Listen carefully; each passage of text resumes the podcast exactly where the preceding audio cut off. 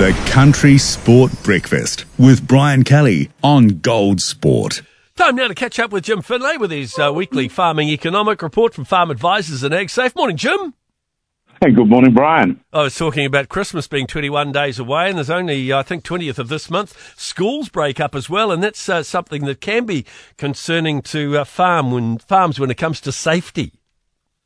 Absolutely, Brian. It's something that we're always at the farmers about, is making sure that their children and visitors and that are all safe on the farm. Now, what they can do, a little simple thing, is to actually set aside a recreation area where the kids can go and play and muck around, and that can be excluded then from the farm place if there's any accidents and incidences in there. And it's quite a useful thing to do. So if they fall off their motorbikes and have some of those minor injuries, it's just a recreational activity. Yeah, that's actually not a bad idea. All righty, let's look at the schedules and the markets from this past week. How are they looking? Well, they're not looking too flash, actually. Things are still trending downwards a little bit, but part of that is to do with the fact that the dollar is rising again. I think there's been a bit of confidence come into the whole marketplace, and our dollar's lifted a bit with the new government. But if we quickly run through our schedules, our 18 KGY ex lamb is down in both the north and the south. The North Island schedule is $6 a kilogram, and the South Island is $5.95. That's for our 18 kg lamb. Our 20 kg mutton is down $2.50 in the north and $2.10 in the South Island. Our P2 steer, the 270 to 295 kg steer, is down to $5.40 in the North Island and $5.15 in the South Island.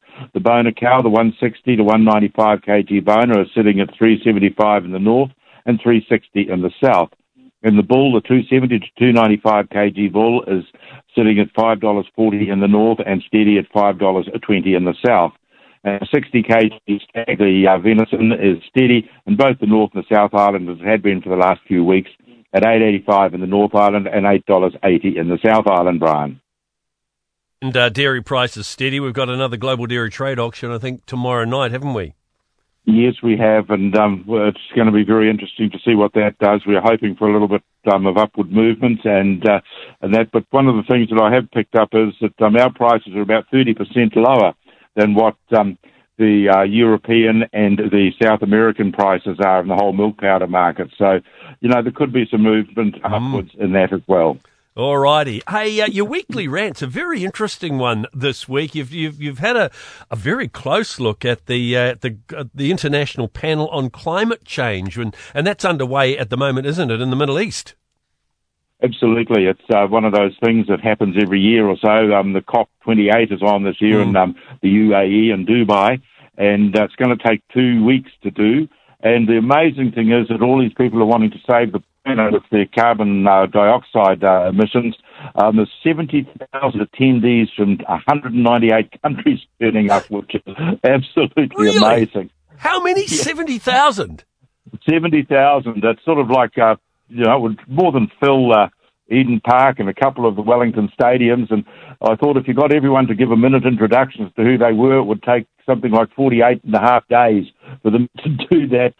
That's working 24 hours a day. It's a great big talk fest. But the other very interesting thing I've noticed, Brian, is that there's very, very few scientists presenting papers. And they've got it's all about politics and various things, and I'm not too sure. They've got papers on things like, gender effect on climate. Well, I'm blowed if I know what the gay community or the LGBT community actually do to change the climate for us, Brian.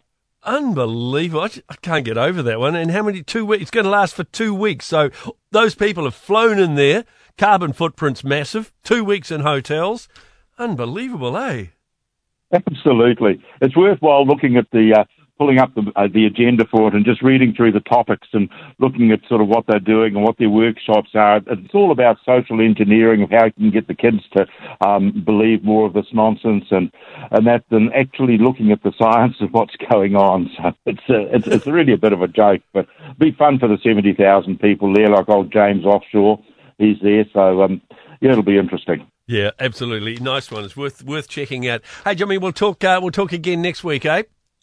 We will, certainly, and thank you very much, Brian, and goodbye to the listeners. Jim Finlay with his farming economic report. Nice and polite too, really. I like that. Farm Advisors New Zealand.